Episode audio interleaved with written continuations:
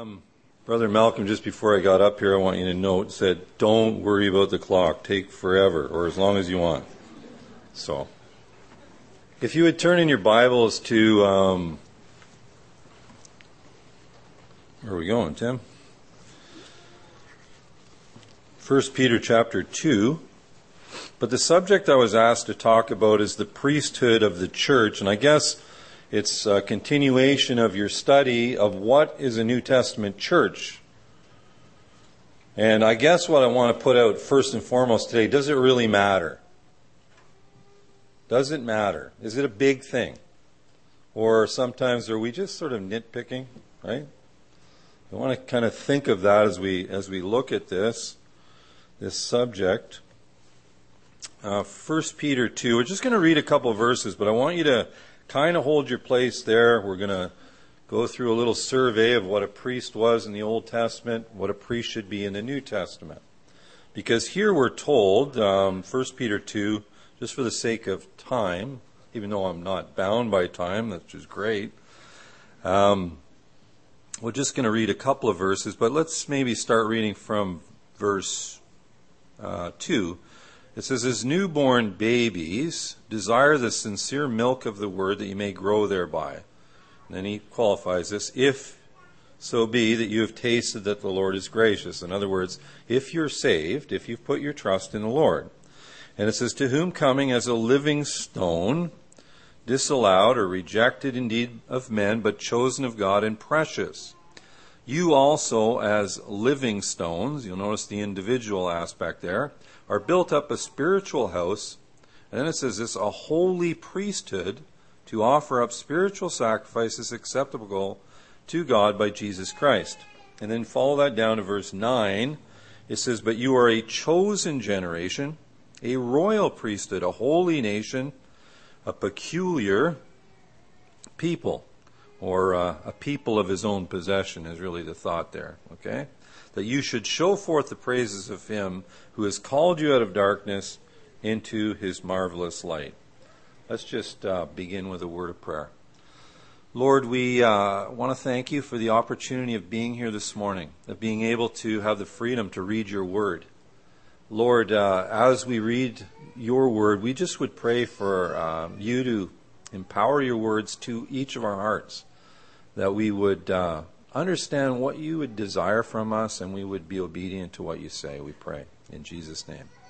Amen. All right, so hold that spot in your Bible, but if you want, you could turn back to Exodus, the book of Exodus, and in chapter 28, Exodus 28. We're going to look at the first priests, and uh, we'll notice here that, first of all, that they're God appointed or chosen by God. The first priests, Aaron and his sons, who were from the tribe of Levi, happened to be from that tribe. We find this in, um, where is it? Uh, yeah, 28 and verse 1. It says, And take uh, to you Aaron, your brother, and his sons with him from the children of Israel, that he may minister to me in the priest's office, even Aaron, Nadab, and Abihu, Eleazar, and Ithamar, Aaron's sons goes on to say, You shall make holy garments or special garments for Aaron, uh, your brother, for glory and for beauty. And it tells us something of the function of what they're going to do in verse 3. Um, that they may make Aaron's garments to consecrate him, that he may minister to me in the priest's office. All right? Now, if you start reading through this, we don't really have time for this, but you start to look at how intricate the design of the clothing and every aspect of what they had to do.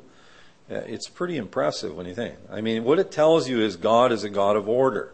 He does have a plan, and He sets it forth very, very precisely. And uh, just following through in chapter 28, we also see that um, another function of it was this. It says, uh, where is it, verse 30. I'm just going to read half the verse. I'm going to cut in there. When he goes in before the Lord, and Aaron shall bear, it says, the judgment of the children of Israel upon his heart before the Lord continually. So he's going to go to God on behalf of the people. Okay, it's another function. We see it's a solemn thing, it's a holy thing.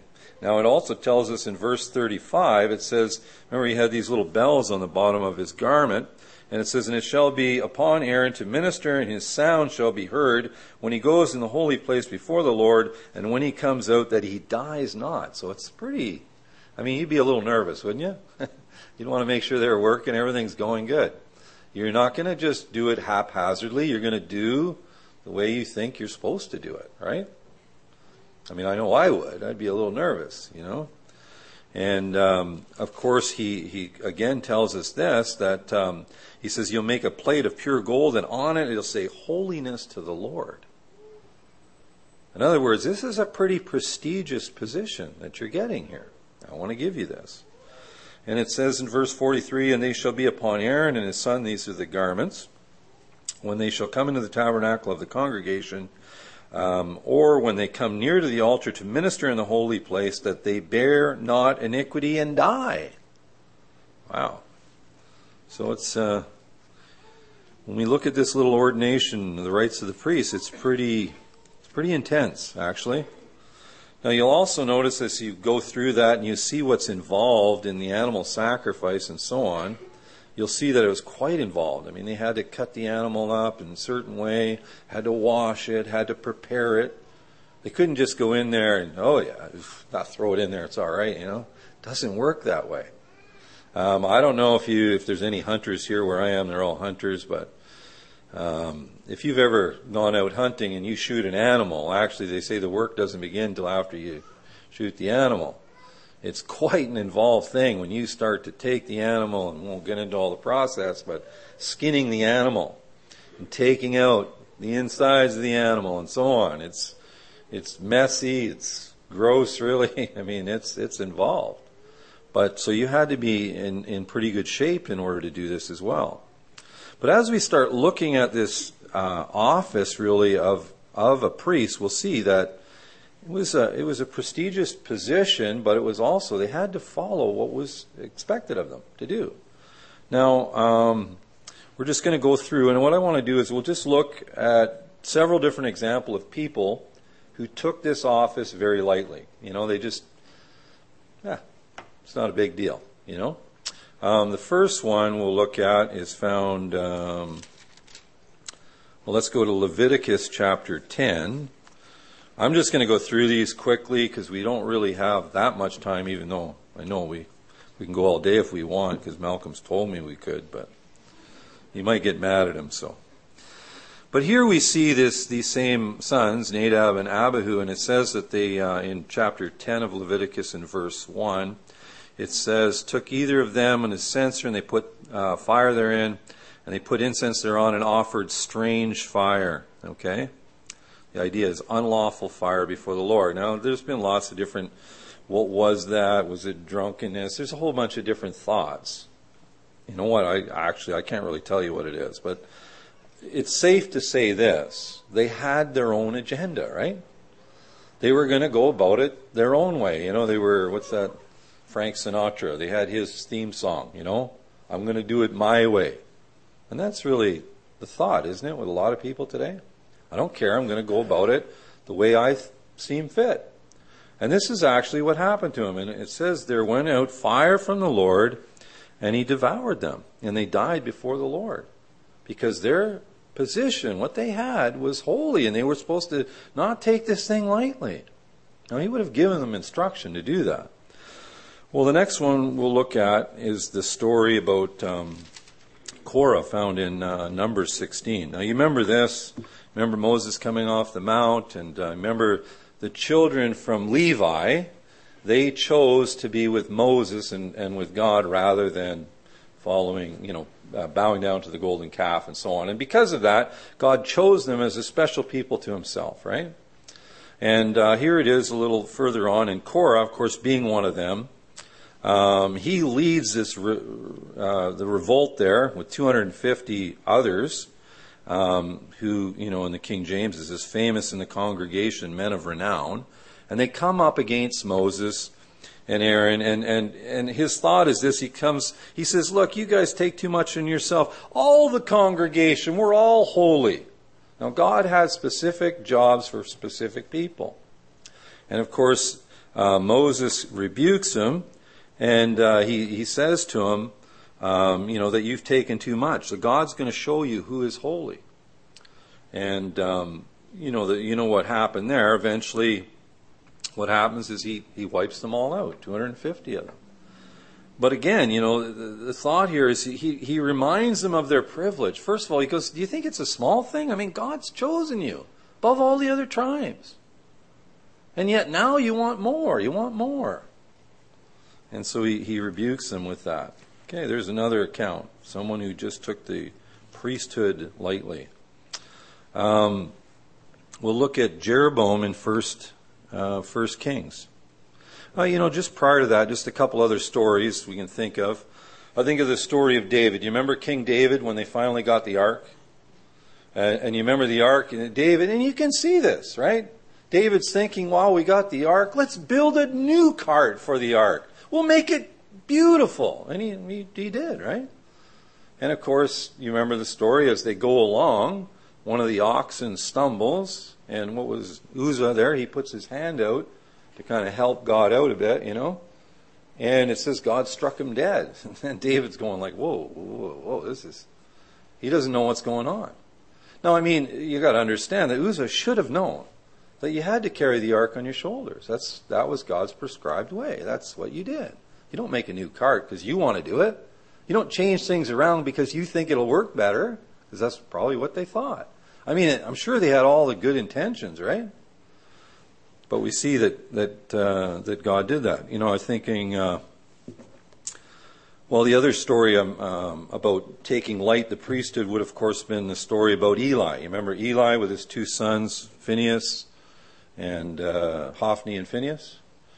And you remember he knew they were rotten. They were rotten to the core. One of the things was they were allowed to take meat. They were supposed to take this flesh hook. It was a hook that had three prongs in it. And when the meat was boiled, they were supposed to dip it down, and whatever meat they got was to feed them. And they said, no, no, give it to us before you cook it. We want it that way. And there was lots of other things they did that were plain rotten. It showed that they didn't know who God was. And of course, Eli, he never even said anything really to them. He said, well, you shouldn't really do that. Well, he was in a position of authority. He should have done something about it. And actually, that's what God said, because you thought more of your, your sons than you did of me, this is what's going to happen. And actually, Eli died, and his two sons died. And you remember the story. You know, the ark gets taken. They, they didn't even understand the whole ark. They thought it was some kind of religious thing that would fight for them. They didn't have any idea, it seemed. And of course, it gets taken, and when it comes back, and Eli hears of it, he falls over and dies. And and then actually, um, what is it? Phineas's wife she's giving uh, birth to her child, and in the process of giving birth, she's actually dying. And the nurse says, Oh, you're in luck. It's going to be a man child. There's something good out of this anyway. And she says, Well, call him what? Ichabod. The glory of God is gone. And she dies too. So it was quite the consequence for not following the Lord the way they should have. And then the story in 1 Kings 13. Here you've got Israel, the nation. It's divided. God says to him, I'll tell you what, you can have 10 tribes for yourself. I mean, that should be enough, shouldn't it? But he's a little worried about it, you see, because of uh, there was only one geographical place where they could worship, which was Jerusalem. So what's he think? Well, I'll tell you what, I know that if they are up here and they go back down to there, I'll probably lose some people. That's not good. So what I'll do is I'll make my own, uh, I'll make them, you know, a couple other places for them to worship. And he, he gets, instead of one calf, now he gets two golden calves. And he sets them up as places to worship. And it tells us in 1 Kings 12, and this thing became a sin. And the people went to worship before the one, even to Dan. And then on top of that, what he did is he just took priests. Hey, you want to be a priest? Okay. You want to be? All right. Whoever. And he got them all and he made them all priests. And it says, even though they weren't of the sons of Levi. And then he himself, of course, he offered upon the altar. And because of this, God sends a prophet, and this prophet says, you know what? The bones of all your priests are going to be burnt on your very altar here. They're going to be offered here. And of course, he gets really upset. You remember that? And he stretches out his hand to get him, like kind of like, oh, I'm going to get you. And God withers up his hand. And now he's kind of, hey, can you help me out here? You know? But it's interesting that judgment came upon him because he just sort of took this office very lightly, even though God saw it as something far greater. Um, the last little account I just want to talk about is found in the book of Judges, in Judges 17. And I just bring this out because I think a lot of times people don't understand what is a priest supposed to do? We already read earlier that if we trusted Christ, we're actually priests to God. And we'll talk about this idea in the New Testament is completely different than the Old Testament. The reason being, well, we have one high priest. He went in on our, on our behalf, right? Um, but in Judges 17, here you got Micah, and uh, I remember I said to Wayne last night, I said, if you were going to summarize, for instance, the book of Joshua, and using one word, what would you use? And we came to, I said, well, I said, uh, wouldn't victory, wouldn't that be good? And he said, yeah, yeah, that would be good. Right? And I said, now, if you were to summarize the book of Judges, what would be one word? What would be good? I, I, I said to him, how about failure? Because it's really a picture of us, isn't it? We fail, we mess up, we fail, we continually do these things. And they had this cycle. They would sin against God, and then because of their sin, um, you know, God would bring them under bondage or servitude, and then they'd finally cry out to God. They'd make supplication. I'm keeping it under S. Okay? And then God would bring up, upon them a, a, a, judge who was in the form of a savior. And then they, of course, when he died, they'd do the same thing all over again. Well, here in, in this portion, Micah, of course, he's got all these false gods. And then he realizes, hey, here's a guy who's a priest or uh, who's from the tribe of Levi. And he says this. He says, "I dwell with me and be a father to me and a priest." And uh, he says uh, at the end of this, it tells you about him how he's thinking. He says to himself, really, now I know that God will do me good, seeing I have a priest from the tribe of Levi, and my own priest. You see, I remember when I was in Ireland. You know, I was out going door to door, so I knock on this lady's door. Because I think people are often, they have just a whole wrong idea, you know, about this. And anyway, this, you know, I, I did kind of what you do here. I had a little formula there. I said, do you ever, you ever wonder about going to heaven? Do you ever wonder uh, whether you make it in kind of thing? I think I said to her, do you ever wonder about going to heaven, how you can be sure how to get there? And she kind of took me back and she said, yeah, I'm going. And so then, of course, I said, Are you sure you're going straight to heaven? Because most Roman Catholics think, well, you're going to take a little detour there first before you get there, you know? And she said, Yeah. And I said, Really? You know, it's really kind of puzzled. I said, What makes you think you're going? You know she said to me? I'll, I'll give it to you in the Irish. She said, Well, I have two priests that are sons, like. And I said, Oh.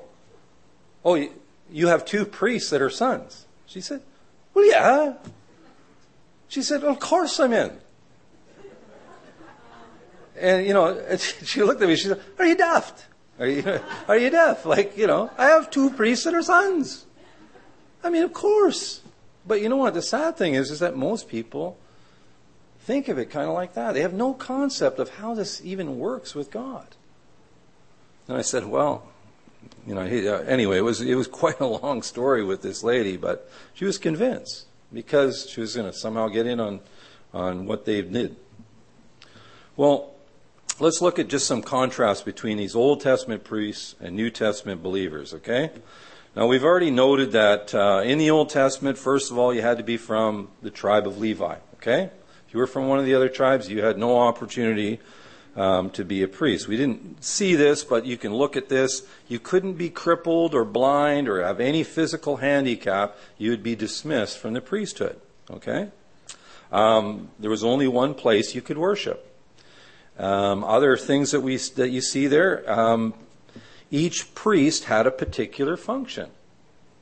You know, he wasn't given any options there. If he, if this was your job, you did what you were supposed to do. You couldn't just say, "Well, no, I like Malcolm's got a better job. I'm going to take over his." It didn't work that way.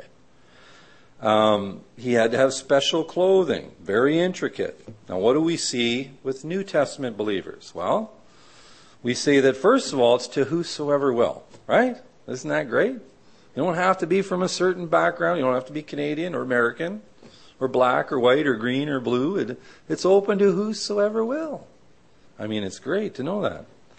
Um, Not only for men, it's for all believers, for ladies too. Now, um, we don't have one geographical place to worship. Why? Well, the center of our worship is, is a person. It's actually the Lord Jesus, right?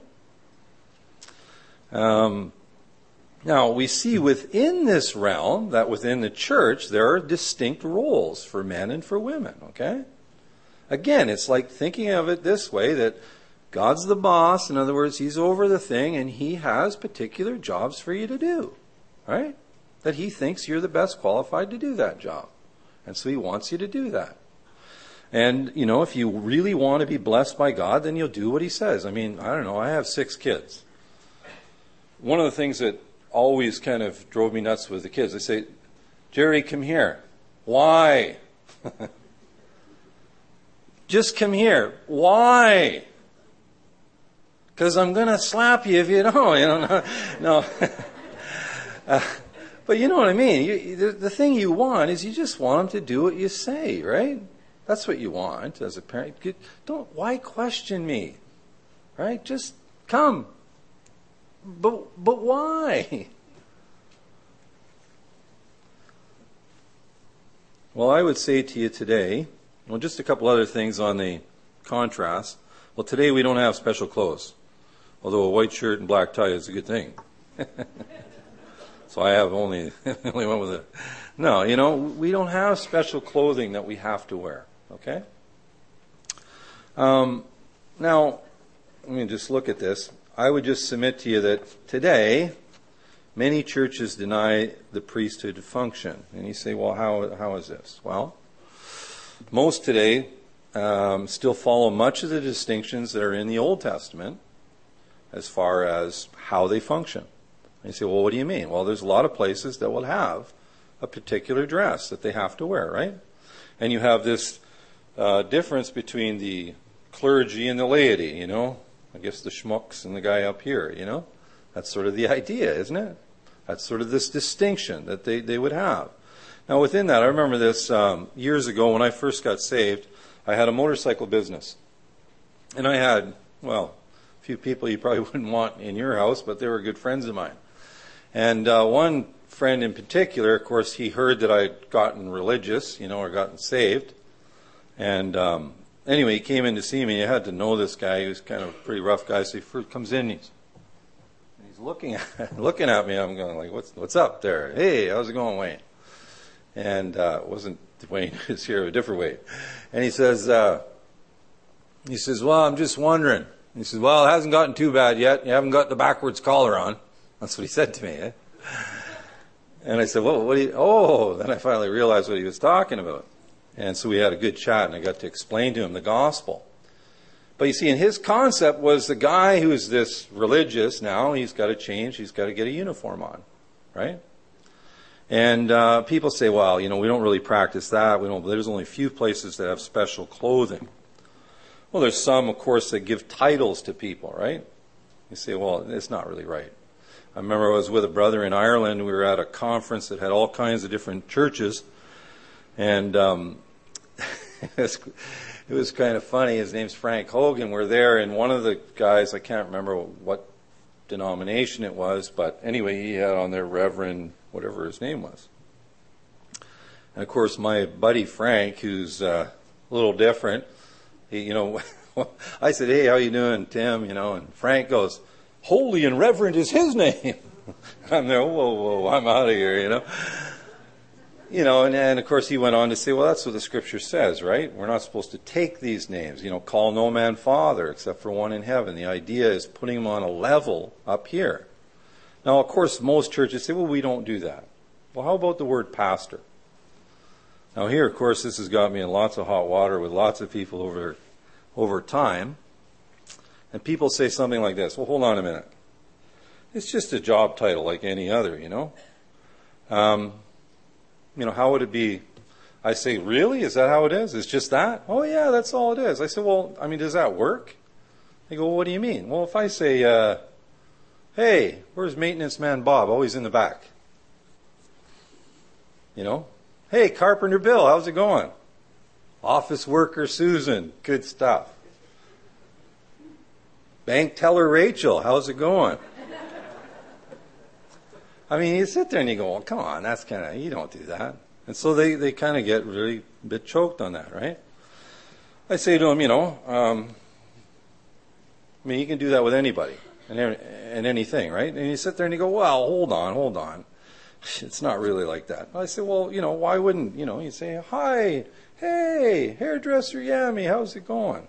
You might say Yami the hairdresser, but you wouldn't call her the other way around, would you? It's just not really normal. And so they get a little upset about that. And they say something like this to me Well, it's just a term of endearment or respect. And so I usually ask them, Well, isn't it a gift? Well, what do you mean? Well, doesn't the Bible say it's a gift? You know, it's one of the spiritual gifts. I mean, you look at 1 Peter 4, Ephesians 4, Romans 12, or 1 Corinthians 12, that's where the spiritual gifts are found. What do you find? I say it always talks about one body, different uh, functions within the one body. But I said, from what I understand, they're all the same level, right? I mean, in Acts, I mean, this is what Peter says. He says, Shepherd the flock of God which is among you, not above you or below you, right? But among you. So we're all basically on the same level. That's the idea. And of course, they go, Well, I still, yeah, but it's just a term of endearment or respect. I say, Well, hold on a minute. Does that really work? Well, what do you mean? Well, I mean, think of it if it's a gift, right? How many times would you hear this? Hey, I know you. Oh, yeah, you're, uh, you're, well, what's it? Oh, yeah, yeah. Mercy Laurie, that's right. There's Mercy Laurie over there. I mean, that wouldn't work. Or, hey, Teacher Mike or Evangelist Malcolm, you know, how's it going? Pastor Dave? Or Elder Dave, I guess. it just doesn't work. Or there goes Elder Aaron, you know? You'd look at it and you say, the bottom line with it, it's just not right, is it? We don't do that in life. Why would we do it in relation to that? Well, I would say because it's an office, right? It becomes this office. And of course, um, like my son, for instance, he's he's a, or my son-in-law, he's a youth pastor. You know, and I always kind of tease him with this. You know, hey, Pastor Sean, how's it going? Uh, I said, but you know, it's not right, Sean. Oh, it's just a term of. I said, we've gone through all this many times, right? It's not just a term of endearment, right? I said, you don't do that with anything else. It's a title that you're giving. You're putting yourself on a level above. I say all the gifts should be the same. It shouldn't be held up there any higher than anything else. But I mean, this is exactly what we see in Christendom today. And this is what you don't see here. And because why? They're trying to look at what the Scripture says and follow the Scripture. And so what do you see? Well, it's a tier system, isn't it? You start off, you're a youth pastor, right? Then, you know, you finally graduate along and you get to be an associate pastor. And then you become the pastor. And then you become the senior pastor. Now, this is where the argument, they always sit there and are you saying that God isn't blessing them? Did I ever say that? No. I, I said, and I, I find this amazing, that God could ever use any of us, ever. But it just shows the graciousness of God, doesn't it? I mean, there's places that I know that are doing tons of things wrong, and God still sends people and still saving people because of who He is, not because they're doing something right. Uh, you know, Wayne said here the other night, God only uses a clean vessel. I, you know what? That's not really true because He used Balaam, right? But I think that the idea is we want to be pure and clean before we can be used by Him. We want to do things that would glorify Him, that He would be happy with. Now, you know, Mark 10:44, what's it say? It says, um, I'm trying to think of this verse. It says, uh, "Son of Man came not to serve, but to, or sorry, not to be served, but to serve, and to give his life as a ransom for many." Right? And so he gives us this picture of a servant. I mean, I don't know if you've ever seen this, but you go up to some big church and they'll have this. There's the minister's stall, right? The parking stall is right by the front door or what have you. And I said, well, that, that's not really true, is it? I mean, if a minister, if the word for minister means servant, I remember I was at a conference and a guy came to the door and he said, "Hey, what time does did you know what time does this did the service start?" And the guy looked at me. And he said, "When the meeting's over." I thought, well, "Hey, that's true," you know. And you know, if you if it was really true, I mean, you know that when you go into a place and you get a job and they say, "Well, look, you guys, you park way over there. Leave the rest of the spots for the customers, right?" I mean, if you're truly going to be a minister, you need to park two blocks away and walk. you know, that's the thought. But we usually have the whole thing backwards, right? He who is greatest, let him be servant of all. Now, again, this is where, you know, my son would, son-in-law would say, "Well, you're just sort of nitpicking. It's just semantics. You know, you guys have elders." I said, "But they don't have a badge that says Elder Dave, right? It's not that they don't have pastors here. Dave already told you that, you know, they're doing the pastoral work, right? But it's a work they're doing. They're called. It's a gift from God. It's not a title." And so within this, like, okay, let me give you an illustration. I, th- I thought this was pretty good. You decide, okay, I'm going to build a home. Because the question always is, well, does it really matter? I mean, they're getting blessed. They're doing it this way. They've got 1,500. What do you got, 50? God must like them more, right? They must, they must be doing a lot more things right than you are. That's not necessarily true, is it? Does it really matter? Well, here you are. You're deciding, okay, I'm going to build my dream home moving to Florida, building my dream home. And so you go and you, you get an architect. You go, here's the plan, right? You, you, you tell him what you want, tell him the room size, all these different things. And he spends the time and he makes up these plans for you, these blueprints. And so then you go and you hire up uh, your contractor and you give him the blueprint. You go, here you go. And you make this house for me. Oh, yeah, no problem. No worries. And so you're getting all excited, you there with your wife, and you know you can't wait to get your new place and all the things that you've always wanted and so on. Now, when you get there, this is what you see. Okay, when you first get there, you start looking. You go, well, hold on a minute. Like, where's the games room? Oh, there is no games room. What do you mean there's no games room? Like you gave him the blueprint, right? And then you wander through there and you notice there's another room missing. And then as you're going along further, you go, where the heck are the skylights? There's no skylights. And the guy looks at you and he goes, Well, I put three extra windows in, lots of light. You're already ready to hit the guy, right? And then, of course, your wife goes in and goes, Oh, I want to see my master bedroom. I got a whole other bedroom just as my closet, you know? It's great. He goes in there and it's two feet by three feet. What are you going to do? Now, what would you do if you went over to the guy right? And you say, Look, I gave you the blueprint, buddy. What's the deal? And he looks at you and he goes, Well, come on. He says, The blueprint, blueprint. Come on. I mean, I thought, you know, like for instance, we already discussed that. I put extra windows in. I, you know, I was just taking the thought flow, what you wanted. You wanted a big house, lots of lights. I put a couple extra windows. I mean, you weren't really serious that you wanted me to follow it exactly, was it? I mean, I don't think that conversation would ever happen, would it? You'd already be killing the guy. He'd say, Look, I paid you money to make it my way. What makes you think you can just do it your own way? I never gave you that right. Now, just in light of that, I would submit to you, I think the Bible is very clear and it has a blueprint for how the church should function. Don't you think it's there? If you look at it, it's there. I can go through it with you. Now, the question is are we following the structure? Do we do what God wants us to do? And again, I, I would just submit to you is it really, um, you know, just semantics? Is it a little thing? Or is it really a big thing in the eyes of God? Turn uh, to Nehemiah, Nehemiah chapter 8. Now, you remember uh, this account in Nehemiah. This is with Ezra the priest. And here you have the children of Israel um, had, you know, they've been in trouble with God, right? They've been exiled and they're, they're returning from the exile. They, they haven't read the Word of God. And he reads the Word of God to them. And it says, um, uh, where is it? Verse 1 They spoke to Ezra the scribe to bring the book of the law of Moses, which the Lord had commanded to Israel. And Ezra the priest brought the law before the congregation, both of men and women, and all that could under, hear with understanding upon the first day of the seventh month. And he read therein on the street that was before the water gate, uh, before the men and women, and those that could understand. And the ears of all the people were attentive to the book of the law. In other words, they were hearing the scripture. Now, they hadn't heard it for a long time. And it says, Ezra the scribe, he actually had a pulpit of wood, maybe something like this. It says he was above the people. And I think that was just so they could hear, okay? And uh, it says this, and Ezra opened the book and says, when he opened it, all the people stood up.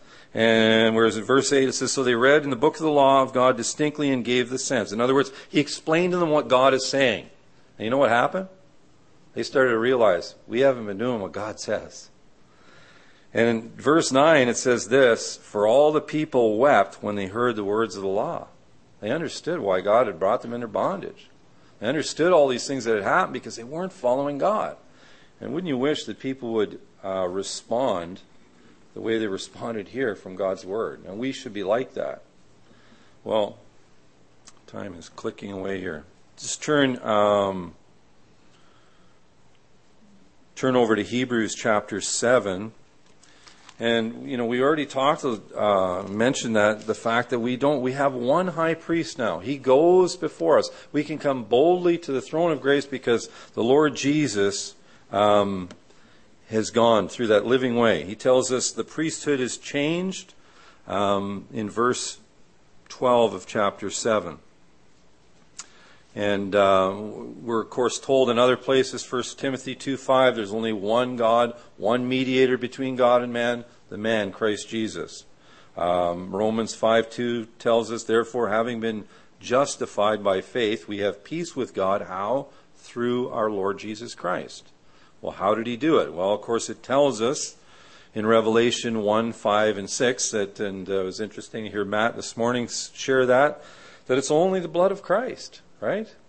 And uh, from Jesus Christ, the faithful witness, the firstborn of the dead, the ruler of kings on earth, to him who loved us and freed us from our sins by his blood, and he's made us a kingdom of priests to his God and Father. Okay? And so this is this is our position because of what he's done. And so now, not only, like I say, you don't have to be from a select tribe, but it's to everyone. Now, don't you want to function as the best priest you can, right? Hopefully you do.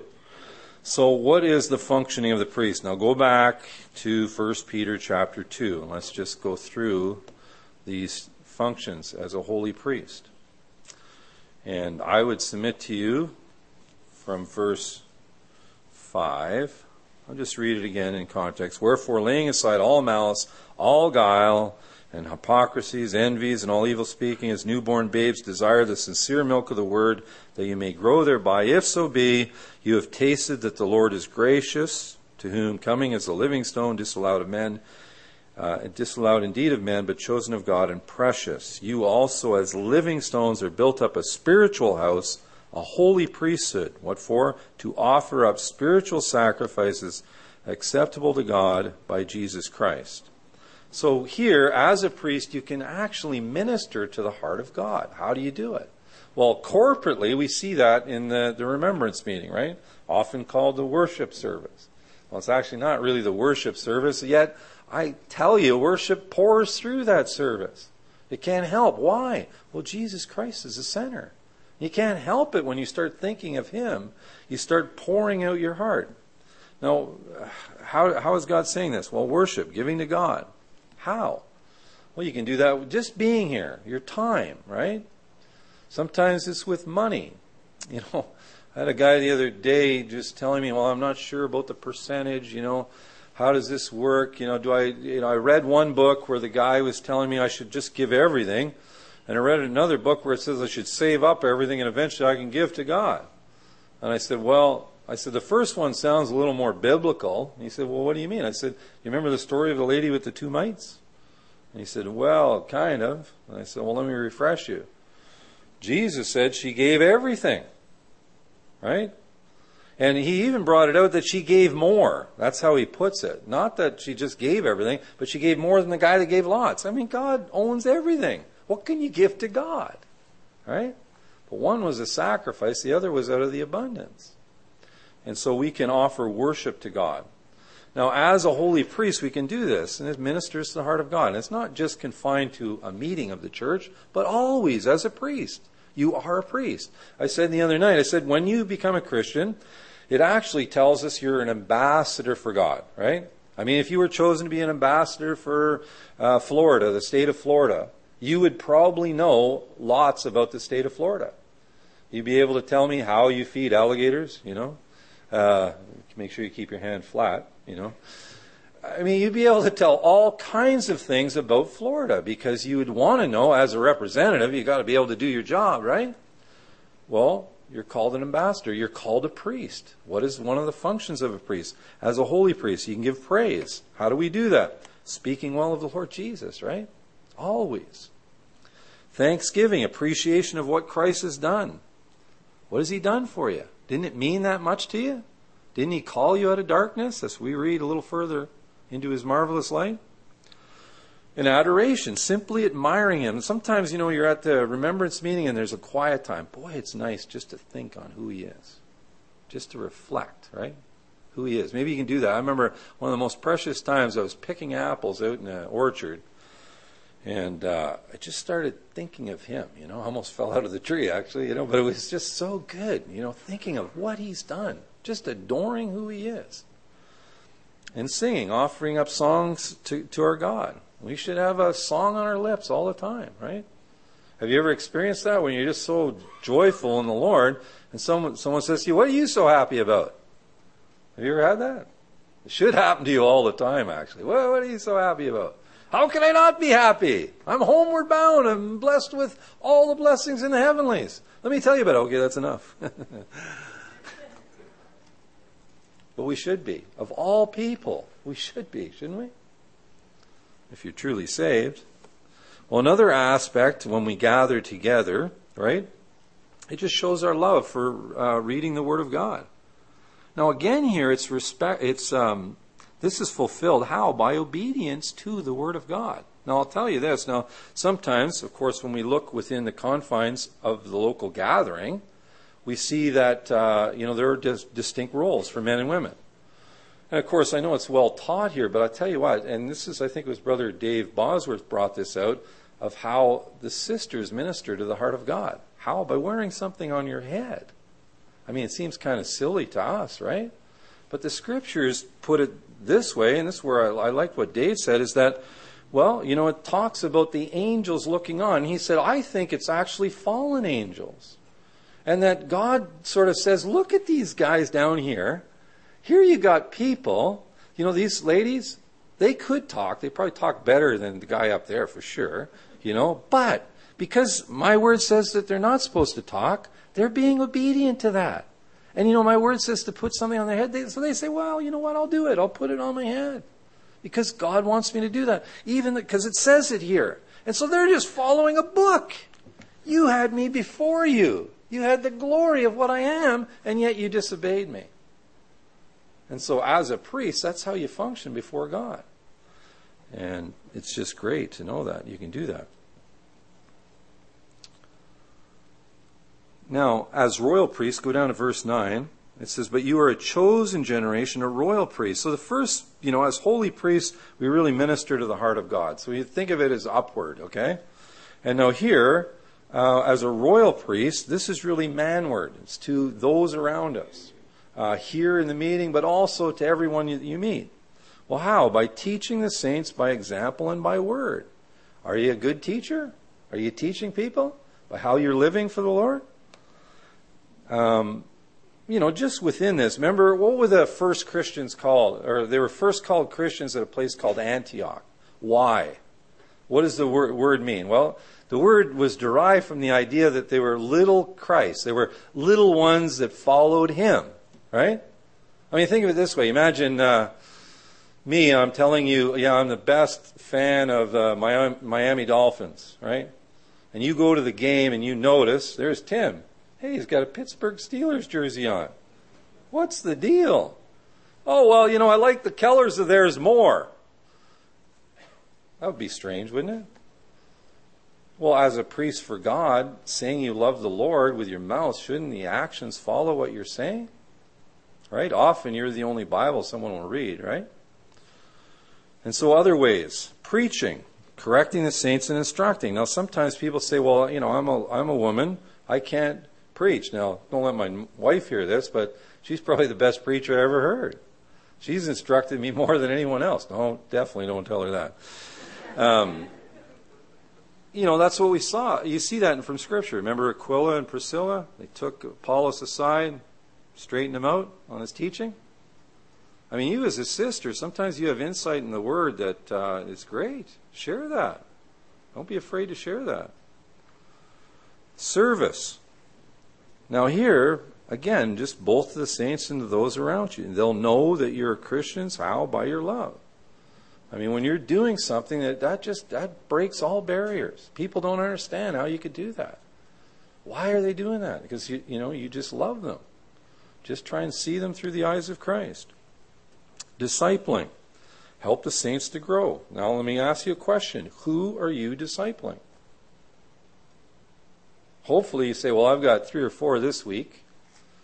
Uh, you know, nowadays it kind of drives me nuts, but they're all into this texting thing, you know. So it's like, oh, I got to go to school again, learn how to use this thing, you know. But you should have people that you're discipling that look to you, and you're trying to instruct them and help them. Maybe, like I say, often within that, they're they're helping you as well, right? It's twofold for sure, but we should be discipling.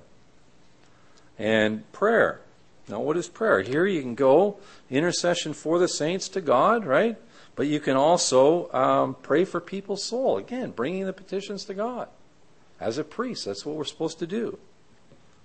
You know, if we think of this idea, what, what does it say there? A peculiar people, that you should show forth the praises of him who has called you out of darkness into his marvelous light. Well, here, as a royal priest, I would just say this by presenting to a dying world, that's what we're going to do tonight, hopefully, right? Is we want to show them the love of God. How? By sharing the gospel with them. Uh, I remember one of the times I was preaching in the open air with a brother, and he just, you know, like his first thing out of his mouth was, you know, I love you, and, you know, God loves you, and I love you, and I really love you. And so I got up there, the first thing I said was, I don't love you at all. of course, I always win friends that way, you know. But uh, I said, but let me, you know, I said, how can I tell you I love you? I don't even know you, right? But I can honestly tell you this that God does love you that God gave his son to die for you. And I love God. And he's asked me to tell you this. He wants you to come in. His house is empty. You know, it's, it's never going to be filled he, to whosoever will. That's for you and for me. It's great to know that. Here's another thing tell them your testimony as a royal priest, right? Now, again, I, I share with the kids, I said, you know, if it's something you really like, you have no problem talking about it.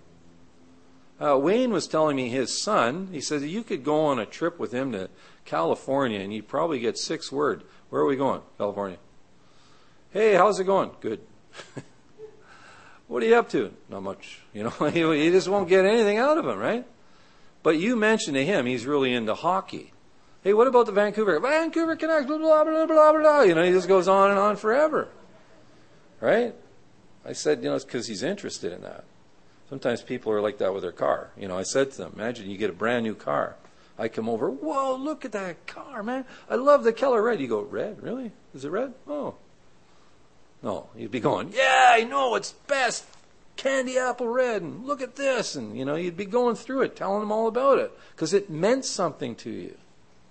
And maybe this doesn't mean anything to you. Maybe you got to check yourself. Maybe, uh, you know, the challenge is it says, where is that? Um, where is it? 2 Corinthians 13:5. It says to examine yourself whether you're in the faith. Maybe you're not even saved.